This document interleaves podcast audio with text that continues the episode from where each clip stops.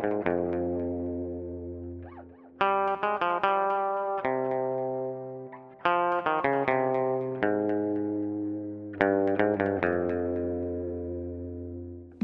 to Guerrilla Radio, an Italian podcast on politics, economics, and current affairs. In this episode, we had the privilege to speak with Matt Norton about the Black Lives Matter protests in the US, the tentatives by liberal institutions to co opt and diffuse these protests, the state of the left in the US, and many other issues. Ben is a journalist, writer, and filmmaker. He's assistant editor of The Grayzone and co host of the Moderate Rebels podcast. I'm Figure di Sfondo, and this is Guerrilla Radio.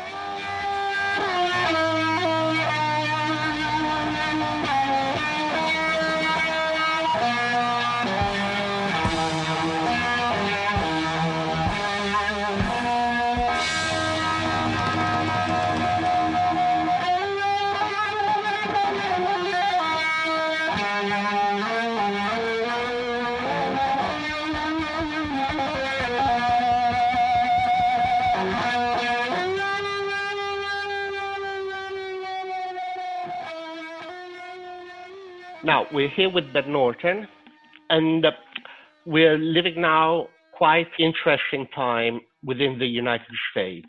There's been uh, three weeks of almost relentless protests that have been increasing. And this is following the murder of George Floyd by the Minneapolis police. This massive wave of protest has uh, moved across the whole United States. And also, many are demanding the demilitarization and the funding of the police. So, we were wondering are we witnessing something important, something new? Is George Floyd the American Mohamed Bouazizi, the Tunisian who sparked the Arab Spring? So, are we finally witnessing an American Spring? Well, that's a good question. And you have a few questions nested in there, and I want to pick them apart. First, the most simple question you asked is this important? Absolutely. It's fundamentally very important, and it's a very welcome development. It, we're seeing a genuine, massive uprising, and it's genuinely a grassroots uprising. Although, with all of these uprisings, there are many internal contradictions. So that gives us the kind of ambiguity that's in response to your second question. Is this the kind of so called Arab Spring in the US? Now, I don't like the term Arab Spring, and I'm sure a lot of you would agree with this critique that the Arab Spring is mostly a Western branding to refer to a series of protests and color revolutions that happened in the Middle East around the same time. This isn't to discount that there were some legitimate protests and they were legitimate protests against austerity measures, neoliberal policies, high levels of unemployment. Those are issues that the entire world's been dealing with in the neoliberal era since the collapse of the socialist bloc, the destruction of the socialist bloc. So, certainly there were legitimate economic grievances, but it's very clear now, it's indisputable that the US was behind a lot of these protests in the Middle East that were really color revolutions in the style of the color revolutions in the former Soviet Union and the former socialist countries in Eastern and Central Europe. And especially in the case of Libya, we saw where there were some protests that were immediately heavily militarized by fascist Salafi jihadist groups and backed by Western governments. And eventually, of course, NATO in 2011 intervened militarily, destroyed the government, and left behind a failed state. And still today, nine years later, there's a failed state in Libya and there's a civil war going on. And they're open air slave markets for sub Saharan African refugees. So there we go. That's, that's the great example of benevolent NATO humanitarian intervention. Of course, not every example in the Arab Spring was like that. You mentioned Tunisia, which is a more complex case, Egypt is a more complex case. Anyway, I don't want to go down too further that rabbit hole, but the point is that the US context is very different. The US is the imperial core. We're not talking about the periphery of the empire. So I don't think we should make comparisons to the Middle East and the protests there. I think that obscures more than it clarifies. As for the situation in the US, I think that this is an extremely important development, and it's something that we haven't seen for decades. Some people say that some Americans have been saying that we haven't seen these kinds of protests since the 1960s. I think that's a pretty fair comparison. But I also think the character, the political character of these protests is very different. And there are a few contradictions. One, this is one of these archetypal protests in the neoliberal era that is leaderless.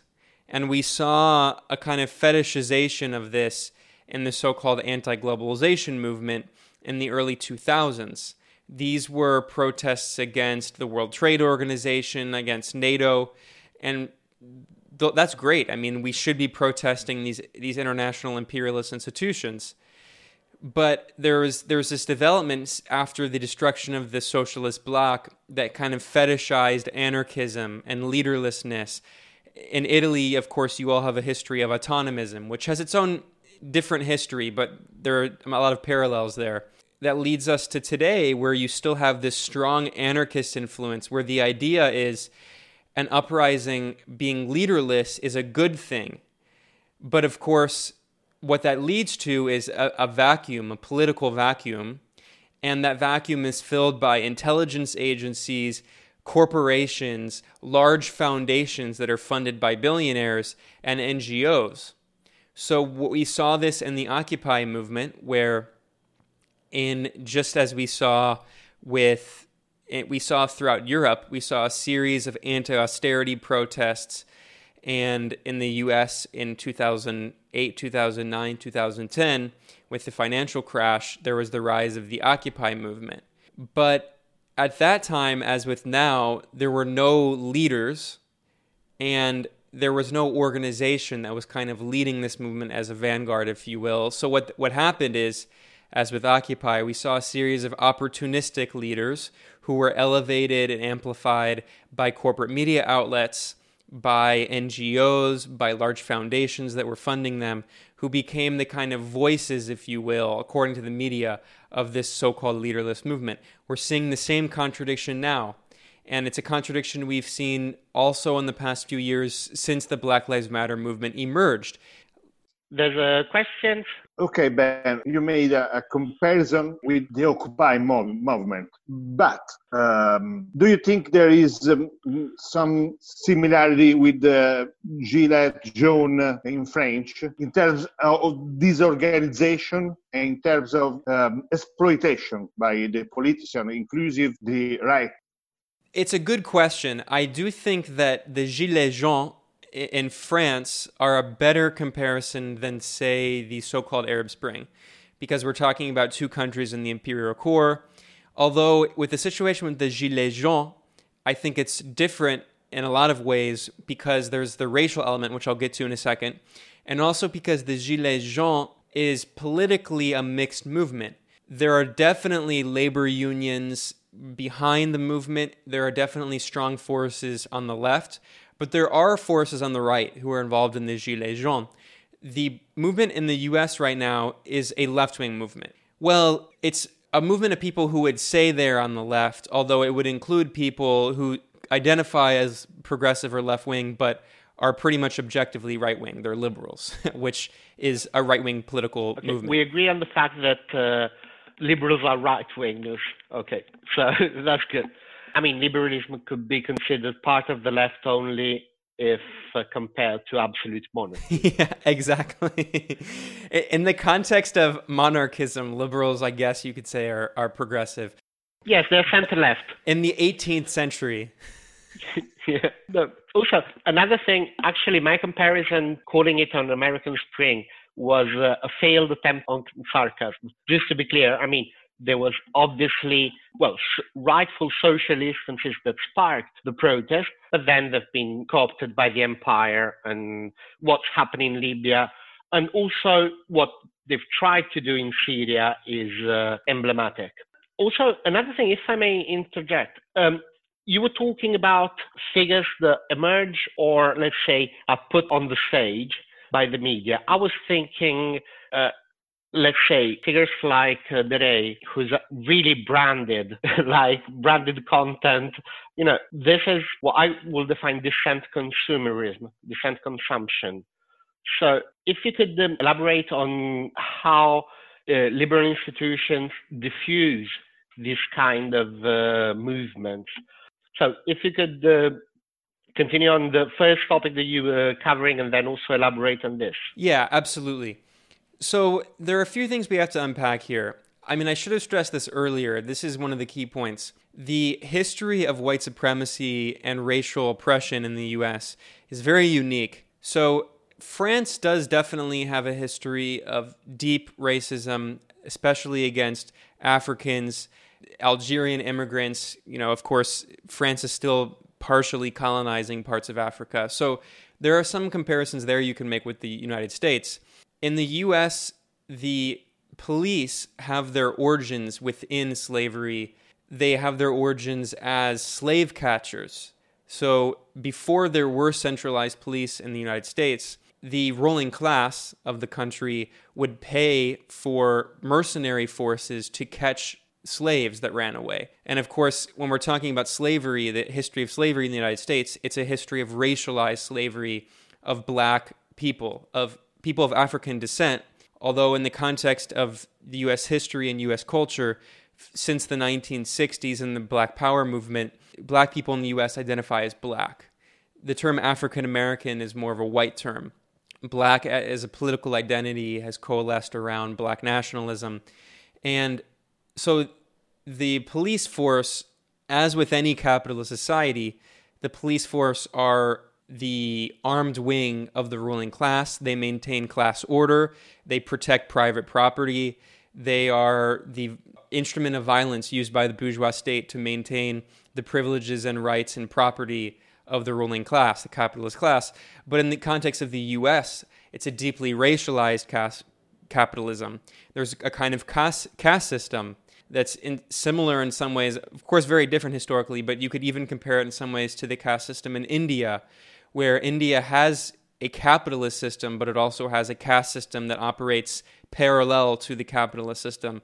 Similarly, in the US, there's this racial caste system, and capitalism has exploited those racial differences, and there's a kind of underclass. So there's the working class, but then there's also an underclass that is beaten down by the state and brutalized poor black people. Also, to a slightly lesser extent, but also deeply oppressed, there is an underclass of Latino workers, mostly Mexican Latino workers who work for substandard wages in horrific conditions, largely in the agricultural sector.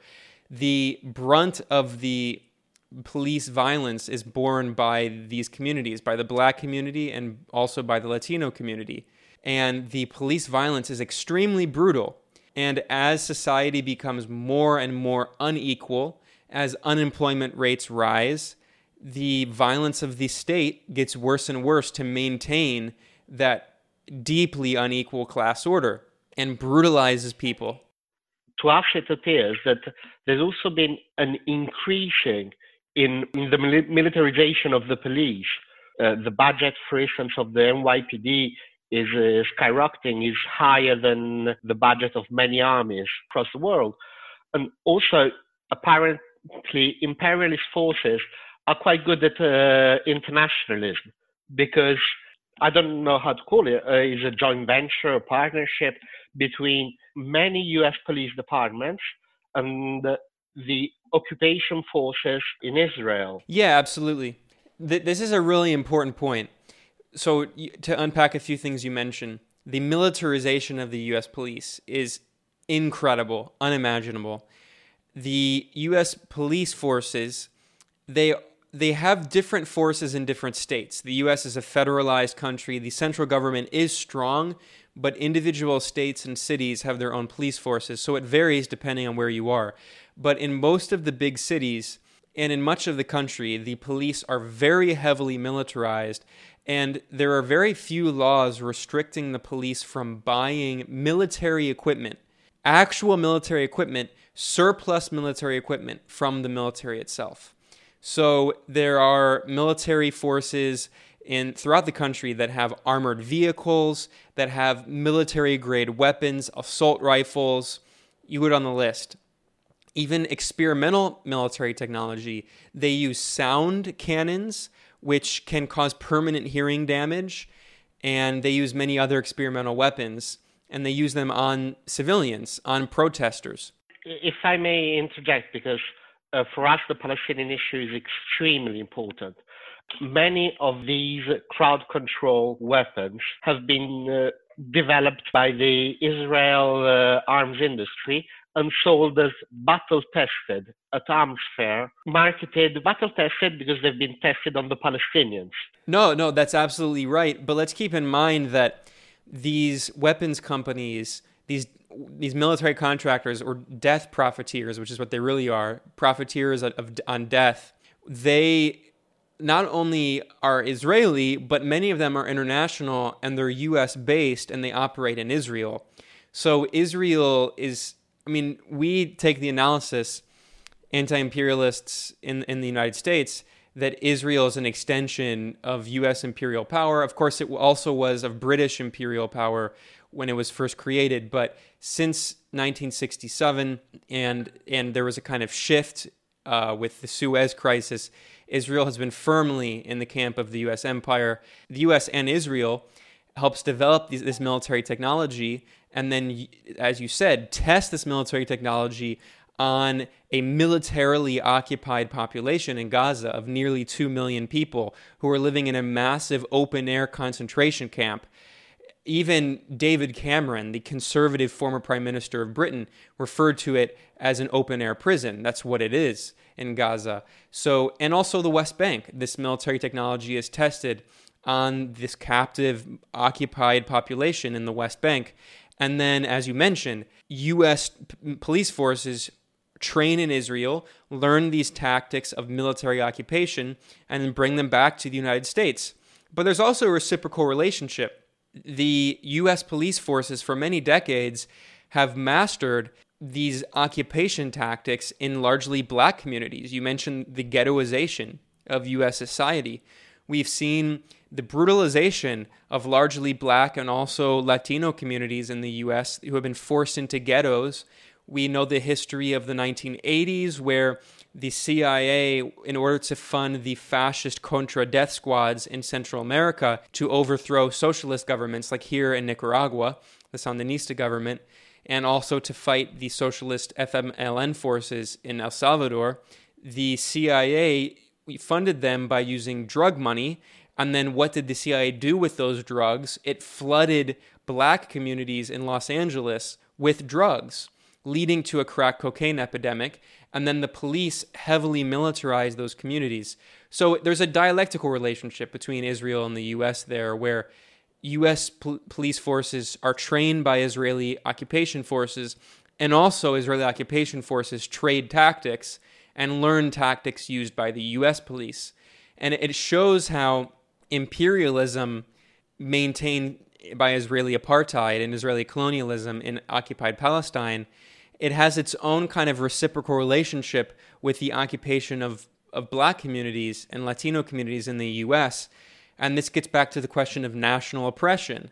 And black the black community in the United States is a kind of oppressed nation, just as the French occupied the Algerians or the Israelis occupy the Palestinians. And it shows how imperialism on an international level can also be, be applied in, internally and through this, these kind of fascist policies and white supremacist policies in the United States. But but getting back really quickly to the militarization, this is definitely true in largely in black communities, but it's also true in general across the United States that even in non-black communities, in poor and working class communities, the police force are very heavily militarized and they, they really act as an occupation force. And we have to also understand the contradiction not just of white supremacy, but also of the neoliberal era. In this era of ultra capitalism, where uh, there's no longer a threat of the socialist bloc, a threat of a good example of socialism. So neo, the neoliberal era is just the era of, of capitalists being able to do whatever they want and just privatizing everything, gutting all social programs. So, what has happened at the same time I mentioned, of course, that the police are the blunt instrument of violence of the ruling class, but also as the US state, federally at the national level, but also locally, has privatized all social services, has gotten rid of mental health services, has gotten rid of poverty amelioration and welfare. Welfare was gutted by Bill Clinton, by a Democrat. All of these services. Jail system, prison system also. Absolutely, I'll get to that in a second. So, all of these services have been cut and gutted through austerity measures, and the only social institution left that can deal with these issues is the police. So, in, in New York, for instance, where there are hundreds of thousands of homeless people, many of them are severely mentally ill. Severely. These are people who have schizophrenia. They they cannot live a functioning life and there are no mental health services to help them, so they live on the street. And what happens is if they are if they enter a business, a cafe or restaurant and they cause problems, there are no other services that can be called to deal with people with these massive public with these massive mental health issues except police.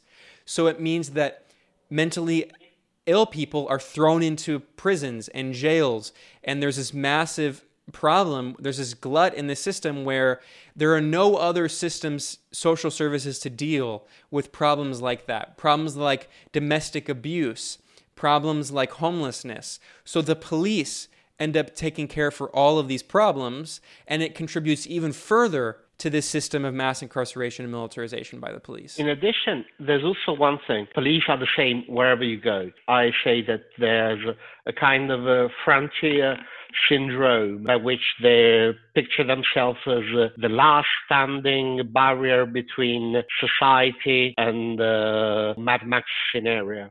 And this creates a mentality by which, you know, they are sort of uh, the gatekeepers. But instead of gate, being gatekeepers of the proper society, instead they are gatekeepers of the power structures that are power structures of abuse and neoliberal. I, I do agree with you, but I do want to say that there is also a contradiction of, of understanding the role of police within class society. You're right that in capitalist societies across the world, police play the same role.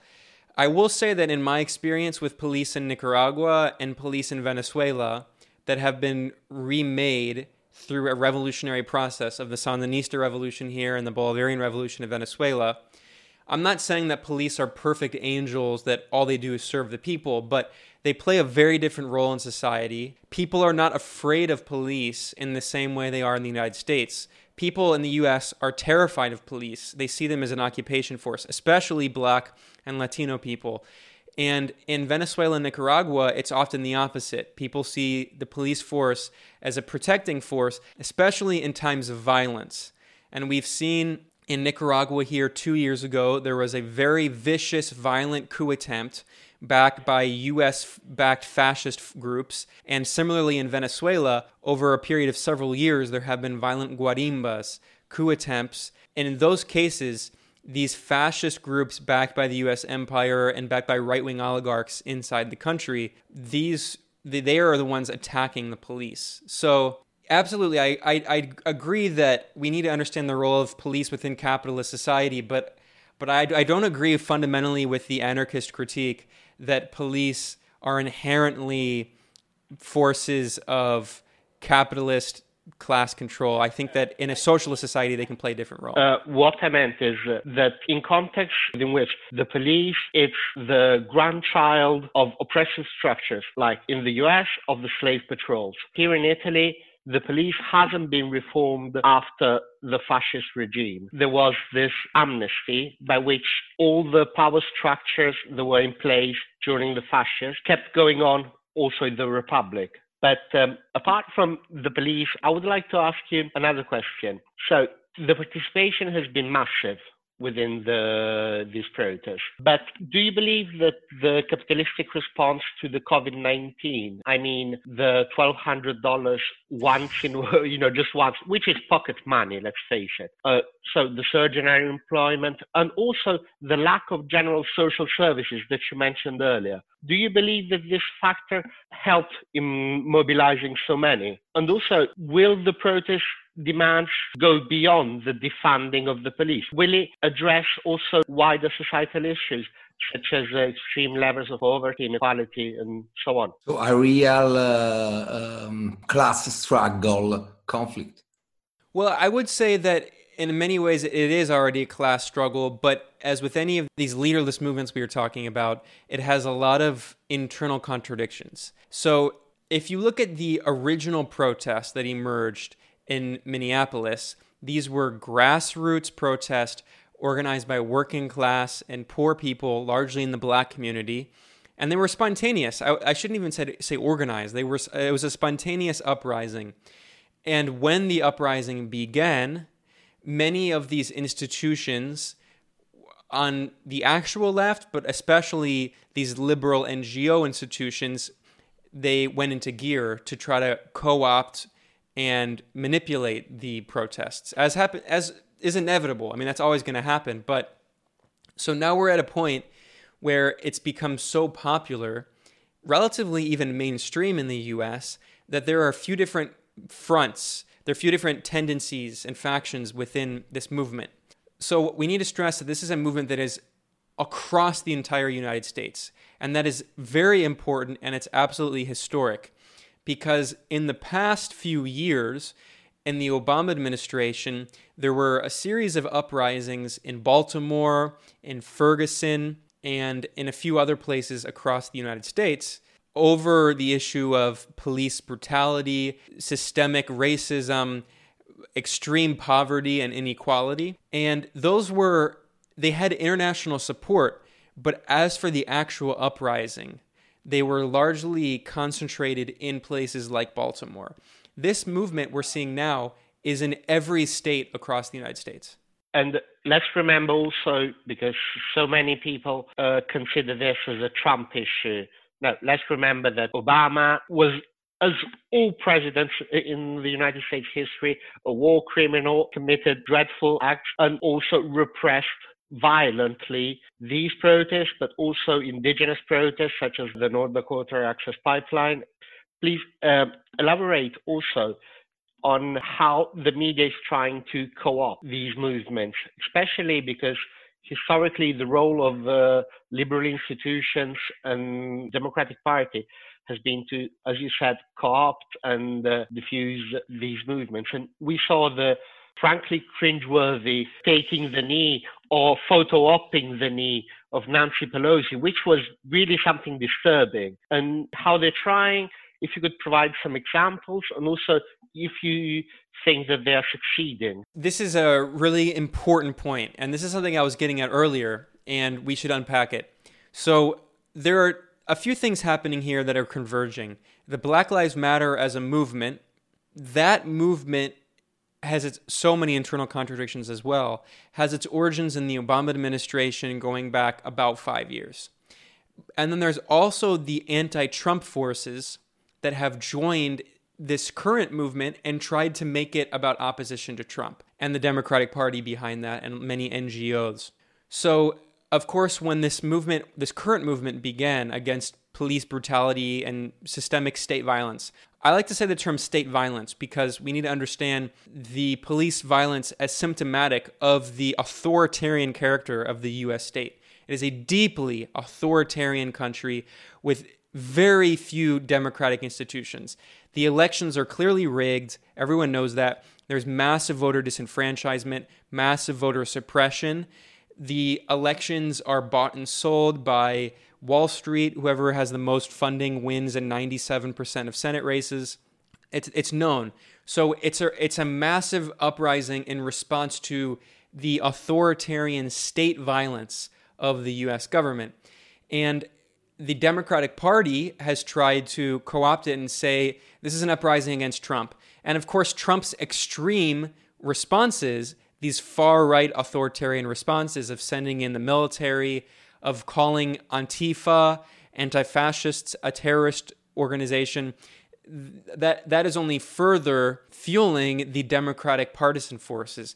But we also need to understand this is the point I was getting at earlier, and I want to spend a few minutes unpacking this that the forces that have been amplified by the corporate media and on social media as the so called leaders, so called grassroots activists, many of them are not grassroots and they're not really leaders. They were never selected democratically elected, appointed by an actual grassroots organization. Many of them are funded by large foundations. And we need to understand the role that some of these liberal foundations play, like the Ford Foundation, the Rockefeller Foundation, and also, yes, we have to acknowledge the Open Society foundations of the billionaire George Soros. Now, I, I want to make it clear that the right the right wing I want to make a po- I want to make a point clear here. The right wing is obsessed with George Soros in the US and Europe in a kind of anti-Semitic way, and it's it's deeply anti-Semitic. They blame Soros for every problem in the world, and they say that Eh, all these protesters are funded by Soros. I'm not saying the protests are funded by Soros, but we have to be able to acknowledge the fact that George Soros, a liberal billionaire who has dedicated his entire career to overthrowing communism and socialist governments, as any billionaire does, he's not, he's not a unique billionaire in that sense, but he does fund a lot of these liberal pro-democratic party groups that are trying to co-opt the protest. They aren't they aren't the actual gr- grassroots protesters, and he plays a very negative role along with other billionaires. We utterly agree. I find it disdainful that one can't criticize George Soros, who's really he's a citizen of Richistan. You know, it's not as if you know, it's very similar also to the attacks that have been brought against Corbyn or in general uh, against the Palestinian solidarity movement. Attacking Soros is the bare minimum that every leftist should do. The fact that, oh no, you're being anti Semitic. No, I'm not attacking him because he's a Jew, but I'm attacking him because he's a capitalist pig. Sorry, but you know, yeah. it's quite. Uh, disheartening the way by which so many things are triggered by code words, you know, to which Pavlovian responses come. So, oh, no, no, no, you can't talk about it. Speaking Dreadful. about uh, Pavlovian reflexes, I would like to ask uh, if um, there is any hint of an hope that uh, the racial struggle becomes more directed towards a class struggle. Well, that's a complex discussion. And it's also complex because, as I mentioned, when we're talking about class in the US, race is definitely a big part of that. And that's why figures like Angela Davis, the feminist, socialist, longtime communist activist, she uses the term racialized capitalism in the context of the US. And I think that's important because if we understand a person's class position as their relationship to capital, in the context of the US, black working class people, I mean, the working class doesn't have a race. The working class is international, it doesn't have a border either. The working class is an international institution because we're in the age of monopoly capitalism, of imperialism, which is the highest modern stage of capitalism. But we also have to understand that that the way that white supremacy was constructed as a force create as an institution created by colonialists to carve up the world to extract their resources created first by European colonialists and then perfected by the US white supremacy has always been a class tool to divide the working class. And I would highly recommend for anyone interested one of the most brilliant writings about this is a book written by a working class Marxist postal worker in the United States, and it's called The Invention of the White Race. And he goes back and he looks at the history of how white, white identity was created as a tool of class control by the capitalist class to divide the working class. There's also a really good book in a, in a same vein called How the Irish Became White by Noel Ignatiev, and how the Irish became white also shows in the United States how the concept of whiteness changes over the decades, and how Irish people, Italians, and Jews and Poles were not considered white in the 19th and early 20th century, but they were eventually allowed to assimilate into whiteness in a way to divide black people from them, and then also Latinos. So race is a, is a is a form of class control. The whole idea of race as a construct, to me, that's so clear living in Latin America as well. Because in Latin America, a lot. One quick point here: in Latin America, a lot of people who are considered white, blanco, are actually in the context of the U.S. They would not be considered white; they would be considered Latino. So we see how these racial institutions are used as a form of class control. So, to answer your question really briefly, I think that there is a class consciousness among the poor and working class, largely black activists and white activists who join them. But the NGO forces that we can talk more about have absolutely no interest in a class struggle. All they want to do is get Trump pushed out of office and get a Democratic elected, a Democrat elected we saw something very similar here in Italy during the Berlusconi years. In fact, the number of parallels that we can trace between the Berlusconi years and the Trump years are enormous. Really, the night of the election, I wrote a, a series of tweets saying, okay, you will have the judiciary who will be uh, considered as the last defense against Trump and everything, something that we, we've already seen. But concerning also this hijacking of the protest by liberal institutions. Uh, this is dissent consumerism. You also see it also in advertising. Uh, well, there are several here in Italy, but uh, in the United States there was a, a Pepsi ad, or you know, also the instructional comedy, just mocking Trump or something like it, and watching that program becomes a sort of activism people satisfy their need for protest and their gut feeling that something isn't wrong by consuming a certain kind of uh, good. Absolutely. So this this gets back to the point I was getting at earlier on the role that foundations play and the Democratic Party plays. As with all of these grassroots movements that rise up, the the spontaneous uprising is a result of people at the grassroots level, working class and poor people, and then the Democratic Party mobilizes and says, we can use this as political leverage to get Democrats elected. I mean, every political party does that. It's not unique to the Democrats, but the Democrats portray themselves as a party that cares about poor, working class people, people of color. Of course, they don't. And they're deeply racist. And Joe Biden the presidential candidate, has a long history of working with racial segregationists and white supremacists. I used to say that Trump is a caption of the system, uh, in that uh, the Democrats are struggling to obscure all the time this caption. No, that's absolutely right. Trump is the perfect symbol of the decadence and decay and the rot of the US capitalist and imperialist system. I mean, he he embodies everything wrong with US society and capitalism and he's a result of that system. The Democratic Party of course is uh, an inherent part of that system. So they, they don't want to recognize that they themselves are funded by the same billionaires, the same institutions. They s- support many of the same policies. But but getting back to this current movement, many of the people who have been elevated as the kind of so-called leaders by corporate media so these corporate media outlets that that are funded that are controlled by billionaires that are for-profit institutions and that often act as stenographers of the US state unofficial state media they kind of pick the leaders and they amplify them. And these are the leaders who are funded by large foundations and who work with the Democratic Party. And I want to name a few of these. You mentioned DeRay McKesson.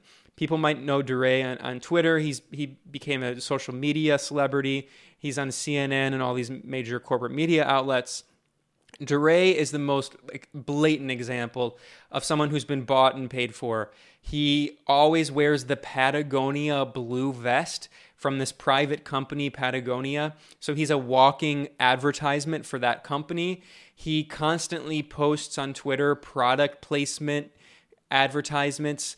He also worked, as we published an article at the Grayzone, showing how he worked with a group called Teach for America, which is a front funded by billionaire foundations that want to privatize schools and create what are called charter schools, which are private for profit schools and he worked with them and they're a union busting operation to destroy the powerful teachers unions in the US. Yeah, and I want to talk about some of the other people. So another figure who's become a very a, a main voice of Black Lives Matter and who actually is identified as one of the co-founders in scare quotes of Black Lives Matter is Alicia Garza.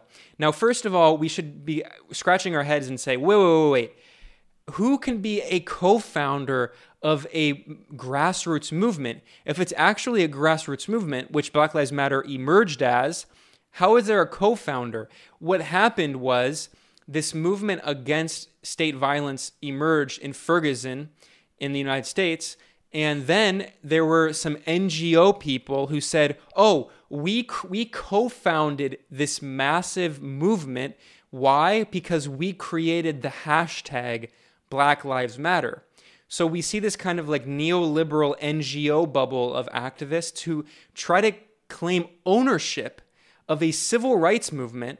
Eh, Martin Luther King Jr. and Malcolm X never claimed to be the co founders of the civil rights movement. That's absurd. But in this neoliberal era, we see all of these opportunistic activists who have like a personal brand and who claim to be co founders of an entire movement.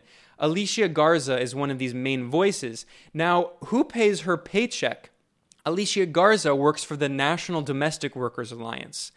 The National Domestic Workers Alliance is a group that ostensibly claims to promote the right of domestic workers, people who clean houses, women who are stuck in traditional roles and do not get paid, and they have a patriarchal relationship and their husbands force them to work. So they, they focus a lot on these issues, which are good, of course, but the actual group itself is a front for large foundations and large corporations, frankly.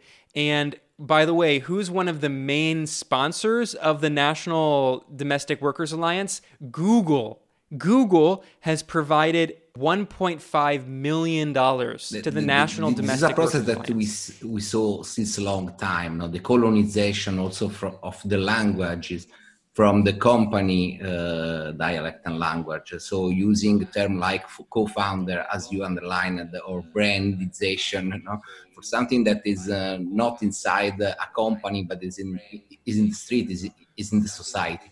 And uh, now I'm remembering that the last time that has been in uh, San Francisco during the Gay Pride, that is a, another very important and useful civil rights movement. Uh, anyway, each uh, of the segment was um, uh, was uh, financed and had the brand of the related company, so SAP and Raytheon arms manufacturers, death profiteers like Raytheon. The pinkwashing has quite a long history. I don't remember actually if it was the Israeli or the American uh, army that had a, a flyer jet painted in pink. Yeah, that was the U.S. Air Force. But we see so much pinkwashing with, with Israel Palestine, where Israel says we have to murder and kill Gazans in order to protect gay rights. But but on this note, this is very important, and it happens throughout the world. But in the U.S., it's so rampant.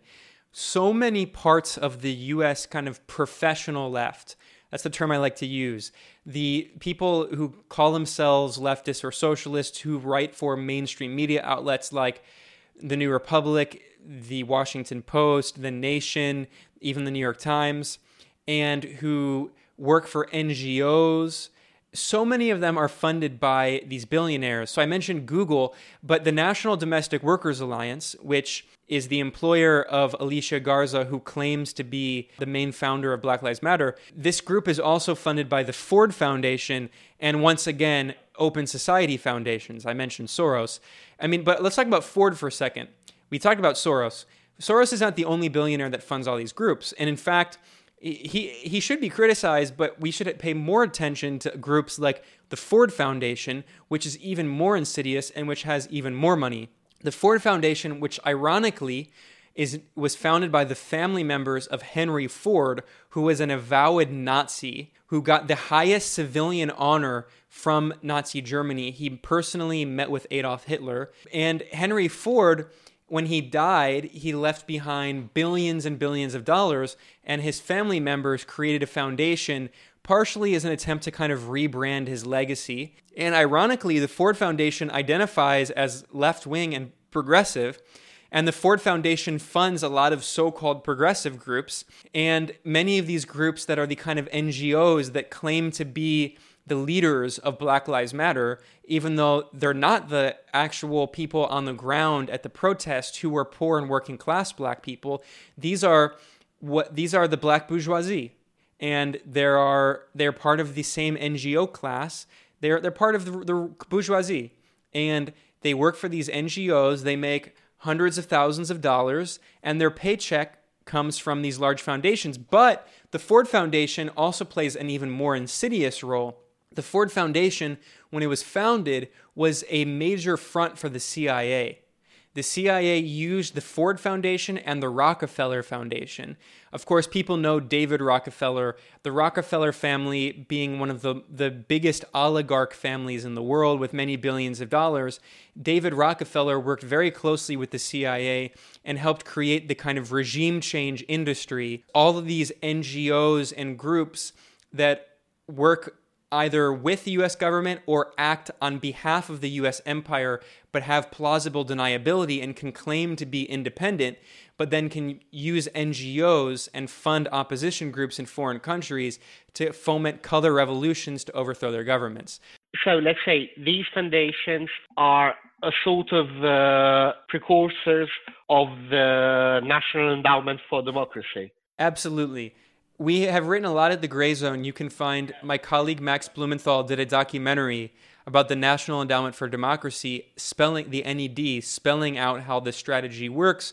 And the NED is was created by Ronald Reagan in the 1980s as it's a CIA front.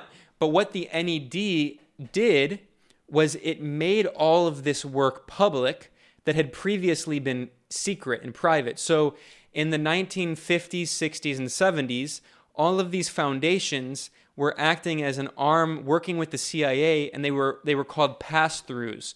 A pass-through is an organization where the CIA gives them money, and then they the foundation gives money to not even just activists like Gloria Steinem, who was working for the CIA, but the famous feminist activist, but bourgeois feminist. Exactly right. But not just that, but let's keep in mind that even many artists and musicians and filmmakers, some of the most prominent writers you can think of, some very good writers and artists were also funded by these foundations that were getting money from the CIA.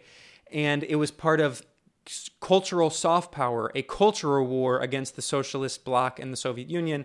There's a really good book about this I would recommend called The Cultural Cold War, looking at how that worked. But anyway, the point is that all of these groups, were, foundations were doing this in the 50s, 60s, and 70s. There was also this group called the Cultural for the Congress for Cultural Freedom, which was a CIA front. And then what happened was Ronald Reagan decided, the admin, Reagan administration decided, we've won the this war against socialism, and we can just do all this work in in the public. So they created the NED, and the NED and the, and the U.S. Agency for International Development, USAID, continued that work that they used to do in private, but now they just do it in the open, and they do it in the name of so called democracy promotion. So we saw in former Yugoslavia, with the color revolutions, the NATO war destroyed Yugoslavia, and then we saw that after destroying Yugoslavia, that groups like Otpor and Canvas, which were funded by the NED and USAID, and the National Democratic Institute, another front. These groups funded these color revolution organizations throughout Eastern Europe. I'm sure they do it in Italy as well. So it's all part of the same network. Italy, we got Gladio, you remember? Of course, Operation Gladio. But, uh, I would like to um, to pose a question. uh, how do connect these statics with the development of the national security state? Uh, the national security state is a concept, uh, Ben, that has been uh, stressed by Stefania Maurizi in uh, the two podcasts we had with about the Assange uh, status and the Assange uh, persecution. No? you know, so the possibility by the U.S. government, but n- not only, Uh, to make extra legal uh, arrests across the world uh, with using both legal and legal military tools and bypassing the constitutional rules and the civil rights, including the rendition and the, and the freedom of speech. This is a really important question, and they these networks the regime change network and the national security state are deeply in, in, interpenetrated. They, they work closely together, but they are slightly different. The national security state, which is a term that I really like, I actually, the first scholar I heard really use this in a comprehensive way was actually Michael Parenti, one of the greatest thinkers, political theorists, and philosophers of the United States. Brilliant communist philosopher and historian. Michael Parenti talked about the origins of the national security state in things like Operation Gladio, which you mentioned. So we should understand the history, really briefly, I'll say, of the CIA. During World War II and immediately after, the OSS was created. The OSS was a basically, I mean, it's complicated because it was important to fight against Nazism this is the Office of Strategic Services. But then after Nazism was defeated, although the, of course you all know that we we all know the Soviet Union did the vast majority. Uh, I mean, I talk about this all the time. We recently did a podcast on our show Moderate Rebels about the Soviet Union did the vast majority, vast majority of the fighting in World War II. And this isn't even to mention, of course, as you all know well, much better than I, the the brave role of Italian partisans who defeated fascism. I mean, what's so crazy is in the, in the U.S. and England, they always try to take credit for liberating Italy from fascism, totally erasing the role of the Italian partisans who bravely fought against fascism in the belly of the beast. So, I mean, uh, look, fascism was defeated in Germany and Italy by communists and socialists, and then capitalists have rewritten the history to take credit. That's what they always do. But so getting back to the, the national security state, the the OSS, the Office of Strategic Services, was created in 1942 during World War II, and then after the war, it was disbanded, but it was turned into the CIA. So the CIA has its origins ostensibly in fighting fascism, but then what happened was, of course, as you all know, after World War II, the OSS which became the CIA, immediately began recruiting all of these former fascists for what they were preparing for a potential war against the Soviet Union and the socialist bloc. And Italy, as you all know, was the main hub. I mean, I don't need to explain that to you all with Operation Gladio, with the Anni di Piombo, and all of the CIA terror operations and false flags and all of those.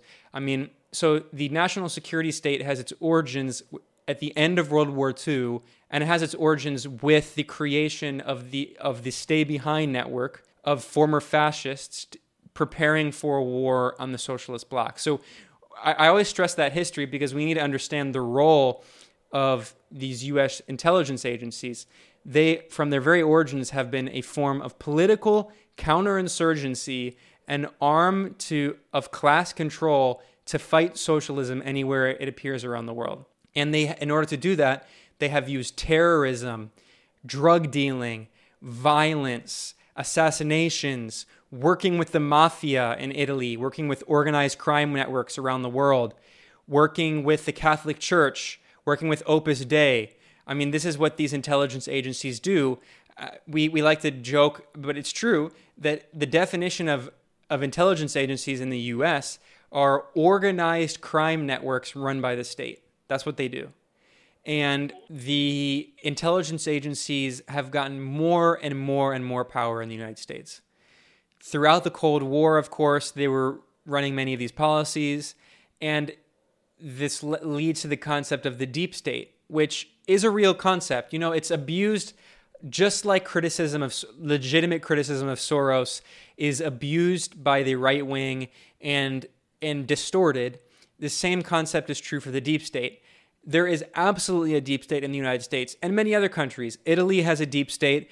We were talking about, I mean, I mentioned the Anni di Piombo and the role of, of the Italian intelligence agencies working with the CIA, and also some of these groups like Propaganda Due, and I mean, just like these insane those these are deep state institutions. Actually, what Ben said about the OSS started in early 45 when Donovan, uh, the mm, head of the OSS, started to contact fascists and Nazis, and he made uh, an accord with uh, Junio Valerio Borghese and with uh, the general, uh, the Nazi SS general Karl Wolff.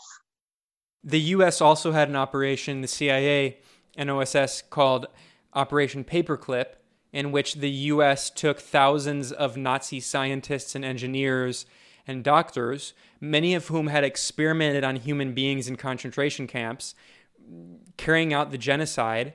Then the US brought them over. And what were they doing, of course? The US brought over Nazi scientists to create technology to fight against socialism and communism. That so we have to understand that the whole that I, because intelligence agencies are not you know because we have to resist there's this right-wing attempt to portray them like the deep state as a cabal controlled by like the Jews or whatever the Illuminati or Rothschilds. That's that's yeah reptilians. What it is is no it's dumb and stupid and wrong and and fascist. No what it is is they're an instrument of class control created by the capitalist US state as a form of class warfare to wage a protracted struggle against socialism around the world. And they have continued to do it. That's why they weren't disbanded. That's why NATO wasn't disbanded. NATO is the army of, of capital. It's the army of capital that maintains it maintains the US as the international protector of capital, which is the role it's played since the end of World War II. But these intelligence agencies are organized crime networks that are arms of the capitalist class and that's why, I mean, especially in Italy, Italy is the perfect example of this, of looking at the role of all these intelligence agencies with the mafia and organized crime networks. I mean, there's no other country where it's just so blatant. But anyway, getting back to the deep state, you know, people have talked for many years about the deep state in Turkey, where the deep state is very clearly in charge. And the US, over the de- past several decades, the national security state, you could call the deep state, has become more and more and more po- powerful with mass surveillance by the NSA, with throwing whistleblowers in prison. And in the Trump era, it's true that there certainly has been a kind of internal battle within the state. I, I think it's been overstated. And I think at this point, the national security state is largely okay with Trump because oh, because let's let's not forget when Trump was running for office, of course he lied, but he claimed that that he was going to reconsider NATO. He claimed that he was going to withdraw from foreign wars. We saw what happened in Syria. Instead of withdrawing from Syria, he said that we're maintaining the military occupation of Syria to steal its oil. And also, the U.S. occupation forces in Syria are not only taking the oil, but even more importantly, honestly, they're occupying the breadbasket region in the northeast of Syria, which has much of the bread and wheat and other agriculture, and also has a lot of the clean water, which has been causing a shortage of water, oil, and food in Syria. And then Trump also. A logistic platform for future uh, warfare against Iran. Iran, exactly. And also in the case of Trump, he criticized intelligence agencies. So definitely that's true that there were elements of the intelligence agencies who were trying to undermine Trump and that that led us to Russiagate. This insane conspiracy that Trump colluded with Russia and that that Russia had blackmail on Trump and was it's, controlling. It's uh, interesting to see that there was all this talk about meddling, while on the other hand, the US does nothing but meddling in other countries. No, exactly. Especially with colored revolutions, and, but also there was some proved meddling in the U.S. elections, and it was by the By Israeli. yeah, and well, it, it's a British company, Cambridge Analytica, but it's Richistan, so it's not really. Also, concerning you know conspiracies, what I usually say is that you don't need conspiracy theory, theories when you have a business model. exactly. I often demand myself, ask to myself, uh, what the right will do when uh, George Soros will die, and he will die sooner or later. Well, well, a quick note on that. I like I like this concept of Richistan because honestly, in this age of capitalism, a lot of these billionaires they have citizenship in multiple countries. They can go in and out of different countries. I mean, it really really do kind of live in a totally different country or different world. But the thing about Soros dying, I mean, that's true, but the, it's the same thing with Ford. Henry Ford died, but he left behind billions of dollars, which was institutionalized. And the thing about these billionaires is that if you have enough money, you have you have so much money that you just keep making more of it because of your investments, and it's almost impossible to lose money because you can spend billions of dollars and then you'll just make it back on Wall Street just by investing in money. So that's how capital works. The more capital you have, the easier it is to get more capital. Yeah, so so when Soros dies, the OSF, the Open Society Foundations are not going anywhere. They're going to continue funding all of these groups just like the Ford Foundation and Rockefeller Foundations. Yeah, we would like to address a few different issues. Um, for instance, there's the double standards that media has been using. There's a focus on the looting, on the oh they're taking, they're having some benefits, they're doing it for their own personal greed and things. Uh, you know, this kind of narrative concerning protests within the US and in general within you know uh, the outer reaches of the empire such as in Italy. If there's a protest oh look they're creating mayhem or disturbing the gentrification and you know this kind of things but on the other hand or in places such as Hong Kong Bolivia Venezuela and so on these are portrayed as um, let's say rightful protests even though they are extremely more violent. And also the response of the police has been incredibly more mild in those countries, perhaps also knowing that any recourse to violence would uh, allow, will give the US uh, the justification to invade, uh, you know, and bring freedom and democracy. And when the repression happens in the West, no one speak about regime. No, of course. This is the joke we always I always refer to the US as, as a regime, as a police state. I mean, because if Iran is supposedly a regime or Venezuela, then the US is a regime. But of course, corporate media outlets only refer to foreign governments that are targeted by the US for regime change as a regime. Now, there's a there's a lot you mentioned there, so I'll just maybe start with one issue at a time and we can kind of quickly go over them. Hong Kong, this is just I mean, it's frankly laughable and it's sad because they don't even hide it you see so many of these protesters waving the British era colonial flag, waving the US flag, singing the British and US national anthems, and in some cases holding signs saying, Trump, please invade, please militarily intervene in Hong Kong. And we love you, Trump. So, I mean, if you have people calling for the US empire to invade their country, it's just so blatant. But you also raised really quickly, I'll acknowledge, you raised a point. It's certainly true that in Hong Kong there are legitimate economic grievances, and this is very ironic because let's not forget that it was not the Chinese government, the central Chinese government, that wanted the one country, two models model, one country, two systems model. So Hong Kong is part of the People's Republic of China but it maintained the neoliberal system that was imposed on it by the British colonial power. That, it, that the Brit let's not forget Hong Kong was a British colony until 19 the 1990s, until nearly 20 just 20 years ago. So and whose idea? I mean, the UK is the one that wanted Hong Kong to maintain the neoliberal system, and now here we are, over 20 years later, and Hong Kongers are suffering because of those neoliberal policies, which have resulted in one of the highest costs of living in the entire world, resulted in skyrocketing property rates. So, yeah, I mean, people have legitimate economic grievances, but what they're blaming, they're scapegoating China, which, by the way, is has one of the fastest growing economies in the world, which has lifted hundreds of millions of people out of pro- poverty, which doesn't have the same pro- economic problems as China, as Hong Kong.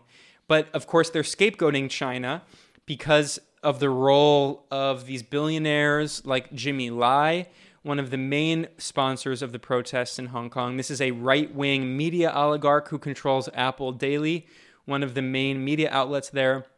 He's spent a fortune on these groups, on these protests. And then, of course, the role of the US, the National Endowment for Democracy, other governments in, in sponsoring these protests and misdirecting them. Like I said earlier, with the protests in the US, trying to co opt them, these similar networks, and trying to redirect people's energy away from the problems with the economy, with the neoliberal system, and trying to blame China and Hong Kong or blame Trump in the US. So blame just Trump. I mean, Trump's a not problem, but just Trump. So in the case of Hong Kong, so many of these people, Joshua Wong, this guy Johnson Yeung, Johnson Yeung is is funded directly by the NED. Joshua Wong has repeatedly met with US politicians, including the most rabid right wing racists. He recently wished Marco Rubio, one of the most fanatical right wing neoconservatives in Washington, a happy birthday. He said, Happy birthday, Marco Rubio, I love you. So these are the people who have been elevated as the so called leaders of the Hong Kong movement. And what they want, they don't want to change to the neoliberal policies that have resulted in the immiseration of the population and no future for working class young Hong Kongers. What they want is they want to return to British colonialism, which, by the way, they don't even mention because many of them were born after 1994. And if I may interject a second, and you know, in general, this is something that I've noticed happen on several occasions. There's quite a problem that we, I mean, as internationalist leftists, have uh, when speaking with people who have, let's say, well-meaning intentions but uh, not much of political depth, because seeing people on the street protesting triggers a sort of, as I said before, Pavlovian response by which, oh no, there's people in the street marching, so they have to be, you know, I must support them no matter what, no matter the context. I remember during the legislative coup in uh, Brasilia, there was this picture of a march, and there was this white couple, all color coded, you know, with the colors of the pro- protest. And uh, besides them, there was this, you know, this uh, indigenous uh, person who was um, carrying this child, and she was wearing the, you know, the maid uniform. And that I thought that was emblematic of, you know, the higher class protesting in the street and carrying the nanny with them, and you know, but not as a person, but as an object, because you know she had her uniform on. No, of course, and Brazil is a perfect example of this. In Brazil, the protests against Dilma Rousseff and the Workers' Party government, which led to, which paved the way for the coup, the parliamentary coup against the Workers' Party, and the installation first of Michel Temer, an, an ultra capitalist, privati- privatizer, looter who just looted state resources and privatized everything. And then eventually the fascist Jair Bolsonaro regime that they have now. So what's crazy is looking back at 2013, 2014, 2015 at these protests in Brazil, and so many people on the left portrayed them as anti neoliberal protests against the so called neoliberal policies of the Workers' Party government. And I'm not going to say the Workers' Party government was a perfect government that implemented strict socialist policies. Obviously, it's, it was complicated. And we have to understand the Workers' Party as the, the party representing the working class in that historical mo- mo- movement, in that historical moment, rather, moving toward socialism. They, they were not implementing socialism, they were trying to build the material conditions to eventually move towards socialism. But anyway, the point is that there were there was a kind of fake left wing cover for what were objectively right wing protests that led to the resignation of a left wing government and the installation of first a neoliberal government and now a fascist regime. So we have to understand that just because people are on the streets doesn't mean the protests are progressive. Protests can have different class characters, and there can be protests with a ruling class character, especially if there is a government that represents the working class. In the case of the Workers' Party government, in the case of Venezuela, in the case of Nicaragua, in the case of Cuba, if there are protests, sure, there might be, they, there could be, in some cases, progressive protests, but in many cases, they're going to be protests by right wing elements who represent either the ruling class or the the dispossessed ruling class in the case of Cuba, people who used to rule the country, or Venezuela, people who used to rule the country and want to return to power. And in Hong Kong, that's not exactly the case because Hong Kong has its own unique history. But that's it's it's a contradiction we have to understand. And look, of course we're internationalists and we're anti-imperialists, but why is it our job as people living, you know, I mean I don't live in the US, but I'm an American and I'm and and I'm deeply ingrained within that US cultural system and society and I have US citizenship, why is it my responsibility to responsibility is the wrong word. We have wait, wait, wait, wait, wait, wait, one second. I want to make this point. It's not responsibility. We have to be careful when it comes to showing solidarity with international movements because solidarity can be used as a weapon against left wing forces and progressive forces. In the case of Hong Kong, or uh, Iran is a, Iran, Iran is, a, is a perfect example of this. Of course, I'm not a huge fan of the political orientation of the Iranian government. It is a theocratic government. It has policies that I do not support. But why why do why do Iranian wait it's a compl- it's a complex contradiction. But if I so-called show my solidarity in scare quotes, whatever that means, with Iranian the Iranian working class resisting the brutal authoritarian Iranian regime, all that's going to do is be used to overthrow the Iranian government by right-wing forces that that are further going to immiserate the Iranian population. The Iranian government certainly is not a socialist government, but it does have strong welfare state policies. Ahmadinejad built millions of affordable housing units, and he created strong socialized social programs. I mean, he didn't he didn't dispossess the property of the wealthy, uh, whatever. There's a lot of complex discussions there, but and then there have been some neoliberal reforms since, whatever. But the point is that there are a lot of people on the left who fall in this trap and they say we have to show our solidarity, and it's like no, you don't. I mean, of course, I, I feel for I feel for people who are struggling in the Iranian labor movement, but look, solidarity and whatever solidarity means from a non-material or material perspective, it can be weaponized against the working class. Absolutely, no, I totally agree. And also, if I may try to stylize the concept, is that first of all, one has to do re- with respect, and most of all, always daily check if they have, let's say, fallen into the white savior or the white man's burden uh, solidarity. And say, oh, okay, I'll come and save you, and I have the solution for you for your reality. While on the other hand, in trueness, I'm extract of it. I'm not part of it. Another thing, you know, this is an election year within the U.S. And you have, as usual, two dreadful main choices between Trump and Biden, which is really frankly embarrassing. He was the right wing to Obama, who was right wing himself. So there was this surge of Sanders who has capitulated, and he was perceived as this great hope for the left. Well, I'll tell you just a second. From our perspective, Sanders is at best, really at best, an ultra mild social democrat with extremely strong imperial proclivities. You know, exactly. so okay, he's the left. Uh, okay, you say so.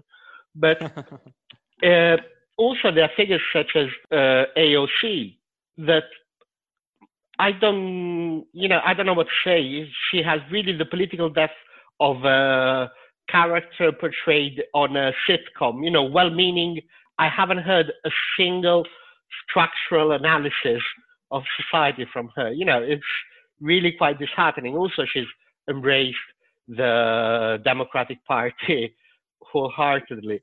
But on the other hand, there are figures, and what's happening, what happened yesterday in Seattle is quite important. The fact that, you know, they voted for the ban of the purchase of chemical weapons by the police and also other things. So there are figures such as Kshama Sawant, who also is one of the main forces behind the fight for the 15, started in Seattle and moved all across the United States, and also that the Democrats had tried to appropriate. And, you know, is there hope? I mean, we don't believe that electoral politics is the way. As I said earlier, it's the struggle that's important, and the struggle is on the streets. But uh, is there a way to have a feasible, let's say, counterpart or a non-disgusting counterpart uh, in either in electoral politics or in the mainstream within the US? Do you see it? In the US, no. I, I mean, I agree with Lenin's take on this. I'm against parliamentary chauvinism, but I also think that it's ultra leftist to completely discount electoral politics everywhere. I think that there are countries in which absolutely the revolutionary left should and must participate in the electoral process. But in the US, there is no democracy. There is no semblance of democracy anymore. And there never really was a democracy. There is a dictatorship of the capitalist class, and it has two factions the Republicans and the Democrats. And it's, it's impossible. It is impossible for a third party to win because the system is constructed in a way that makes it impossible. So, Bernie Sanders, he, as you mentioned, he is a social democrat. He's not a socialist, he's a social democrat. The whole concept of democratic socialism, in scare quotes, is just a rebranding of social democracy. And as you mentioned, he has a pretty bad record when it comes to imperialism. And he lost. He frankly lost for a variety of reasons, but he was also his campaign was sabotaged. So we took the position of kind of critical support in the sense that I didn't think he would actually be president, but he had a he has a big movement behind him, and this is something that I always stressed. The Sanders movement is to the left of Sanders and is very important in terms of moving U.S. politics to the left because the US is an extremely right wing country, extremely right wing. The, the so called left, which is not left, the Democratic Party, which is center right, in, in Europe, the Democratic Party, its same policies would be recognized as part of the center right, and the Republicans would be recognized as a far right fascistic party in Europe. So Bernie Sanders, in that sense, his movement, I think, was important. But as a politician, he is deeply compromised, and we saw him drop out and basically destroy his entire movement overnight, sabotage his movement, and now he's campaigning for Joe Biden, someone who is on the right wing of the Democratic Party, which is already, again, a right wing party. This is a guy who strongly supported the Iraq War. In fact, he did something called whipping votes, which means inside Congress, as a Democrat, he pressured other Democrats to vote in support of the Iraq War. He strongly supported the war to destroy Yugoslavia, the NATO war in the 90s. He, as a member of the Obama administration, as the vice president, oversaw the NATO destruction of Libya and the brutal war on Syria. He has said that if he were president, he would not end the blockade of Venezuela, which is starving thousands of Venezuelans to death and preventing them from getting medicine. And I've seen it with my own eyes. The government in Venezuela is doing everything it can to try to provide for its people, but you can only do so much when you're under a blockade. And Joe Biden is also, he was the author of the bankruptcy bill that essentially was written not only by him but by Wall Street and large corporations. He is a loyal servant of Wall Street. His economic policy is completely 100% neoliberal. He has in the past said he would defund Social Security, which is the, the system to provide for elderly people a very meager, measly income when they retire. And he supports privatization. He was involved in the coup in Ukraine, in which fascist neo Nazis played a key role, and was also deeply corrupt in Ukraine. So, and this isn't to mention the fact that he has severe dementia. This is a man who is suffering from major mental health problems and can barely speak English. So, the Democratic Party, there's no hope whatsoever with the Democratic Party. They are the intractable enemy, the implacable enemy of the working class. And anyone saying that we can work within the Democratic Party is an opportunist who is not a socialist, and they're trying to sell you liberalism and social democracy. Yes, that's why I pointed out to Kshama Sawant, you know, the Seattle Council member. Obviously, I don't follow, you know, the whole politics of the United States, but from what I saw, and I've been following her not on Twitter but on speeches and you know things like it, she's the the best that I saw so far. Also, you know, with the Amazon tax, I saw also the debate. You know, Bezos tried to put this uh, mm, fake activist as a candidate to oppose her, and she defeated him. I don't know if you have followed that. Yeah, yeah. I mean, we did a story on it at the Grayzone. Kshama Sawant is good, and she's like you said, one of the best people in bourgeois U.S. electoral politics, and I'm glad she won. And I think that sure, people, more people should try to win local office like she does. We should also keep in mind her limitations. I mean, her party, her group called Socialist Alternative, which is a Trotskyite party that follows in the Cliffite tradition, opposes BDS the boycott, divestment, and sanctions movement. They say it hurts the Israeli working class. okay, no, no, I must take back that at least seventy-five percent of my support. You know, uh, for me, BDS is a kind of litmus test. But look, I I do think that it's important that that she won because there are so few independents, and even though I disagree with her group, Socialist Alternative, I think they have some some major issues. I do think that it's a, and the Green Party. I have issues with the Green Party, but any third party left wing candidate that can win office successfully in the U.S. That's very important because it opens up, even if it's a little space, it opens up space inside bourgeois politics for something to the left of the Democratic Party, which means something actually on the left. So, but but look, I, I just want to be realistic. We're never going to transform the US political system through elections. So that that's why like I said, I mean, I'm not an anarchist at all. And like I said, I agree with Lenin's take on this contradiction on the central question of engagement in parliamentary bourgeois democracy. The US doesn't even have parliamentary democracy, which makes it even worse. But especially in the case of some European countries and some other countries around the world, yeah, I do think that we should engage in the electoral struggle, but I don't think it should be our main point of struggle. Okay, many thanks. Well, we've kept you for quite some time, so I believe that now we can set you free. Ben, you are beyond amazing. No, thank you to you all. I mean, you you have a great show, and and keep it up, comrades. It's always good to meet to meet comrades in Italy and other countries who, you know, you just get it. Like it's always good to they're, they're just like there are a lot of people on the left around the world who especially in Europe who kind of fall for these regime change campaigns and and, it, and it's good to see oh, the Italian left is very solid so I I wish you the best of luck. And okay now we had a very interesting conversation with Ben Norton from the Grayzone and I would like to thank him for his insights, his in-depth analysis. And uh, Ben Norton, first of all, thank you again. But then, where can people find you? You can find me at my work at the Grayzone. That is thegrayzone.com, and that's with the Yankee American spelling with an A. So T H E G R A Y Z O N E dot com. And I also have a podcast with the editor of The Grayzone, Max Blumenthal.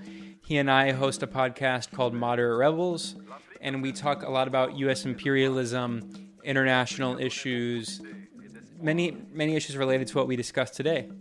And I want to thank you all. This is a great show, a lot of great discussion and great questions. So thanks for having me on, and I wish you all the best of luck. Thanks, comrades. يوما مدى حتى الصبا أدى القسم حضن الوطن أقصى الجنوب أقصى الشمال هذه رقصة مجدوبة من إفريقيا المسلوبة هذه رقصة مجدوبة من إفريقيا المسلوبة الكل يتحرك الجسم والأفكار الكل يتحرك الجسم والأفكار